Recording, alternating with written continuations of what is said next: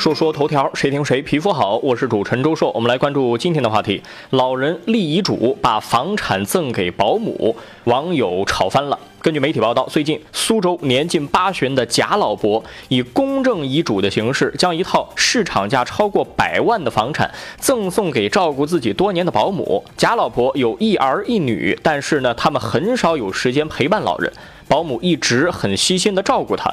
目前啊，老人的子女还不知情呢。这个事情一经报道，引发了网友关注。有网友认为，保姆照顾老人只是他的本职工作，不能跟真正的亲情混为一谈。也有人认为，儿女没有尽到赡养老人的义务，老人把财产留给保姆也无可厚非。很多人在问啊，这种东西有没有效呢？立遗嘱不让儿女知道，给别人能管用吗？负责任的说，管用。爹妈的财产想给谁就给谁，不需要儿女的同意。这个事情也不是单纯的谴责儿女不够孝顺，因为新闻里头也没有采访老人的孩子。我们在接热线啊、接咨询的时候会遇到这种情况，子女其实还挺孝顺，但是老人就是不满意，就是整天闹别扭，当子女的也很无奈。所以啊，新闻里头老人讲子女很少有时间陪伴老人，这个我是相信的。但是子女不孝顺，我是持怀疑态度的。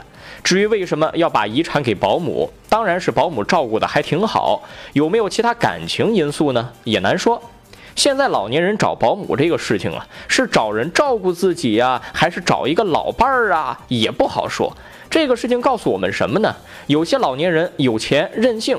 都说老小孩嘛，我们都理解。这个时候，子女啊还是得适当的陪伴。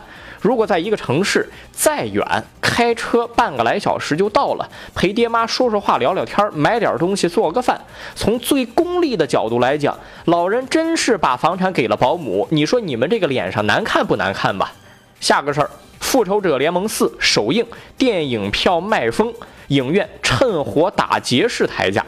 最近引发市场关注的一部电影是《复仇者联盟四》，这是漫威旗下的，应该是漫威宇宙目前来讲的最后一部电影了。之前在预售阶段，影院哄抬票价被整治，但数据显示呢，电影票的均价在上涨，买不起可能不怪你没努力挣钱。那么涨价的原因是什么呢？有数据显示啊，可能是因为影院公司没钱了。截至二十三号下午，中国内地预售票房是突破了六亿元。复联四首映日零点平均票价是六十一点八元，首映日的平均票价五十五点八元，而当时复联三首日的平均票价仅仅是三十七点九元，流浪地球的首日平均票价是四十四点五元。这个事情呢，也经过很多调查呀。复联四的片方并没有要求涨价，发行通知当时最低票价说是数字三 D 不低于二十五元，IMAX 三 D 不低于三十元。这个票价很低吧？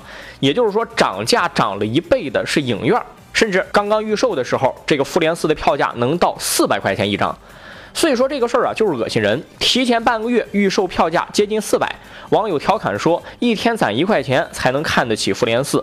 很多人都在骂电影出品方，当时完全就是冤枉了人家。各大电影院的定价就是在抢占稀缺市场，电影又不是只上映一天两天，为什么能涨到那么贵，还有人抢首映呢？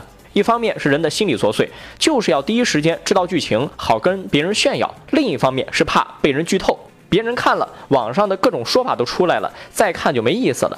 再一个，发个朋友圈晒一晒，不是还挺有面子的吗？总之啊，电影院的私自涨价也不是一次两次提到了，以前呢也就忍了，这一次确实过分了，趁你病要你命。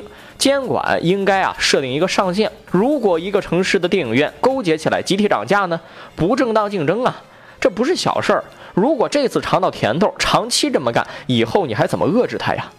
说说头条，谁听谁皮肤好。我是主持人周硕，下期节目咱们接着说。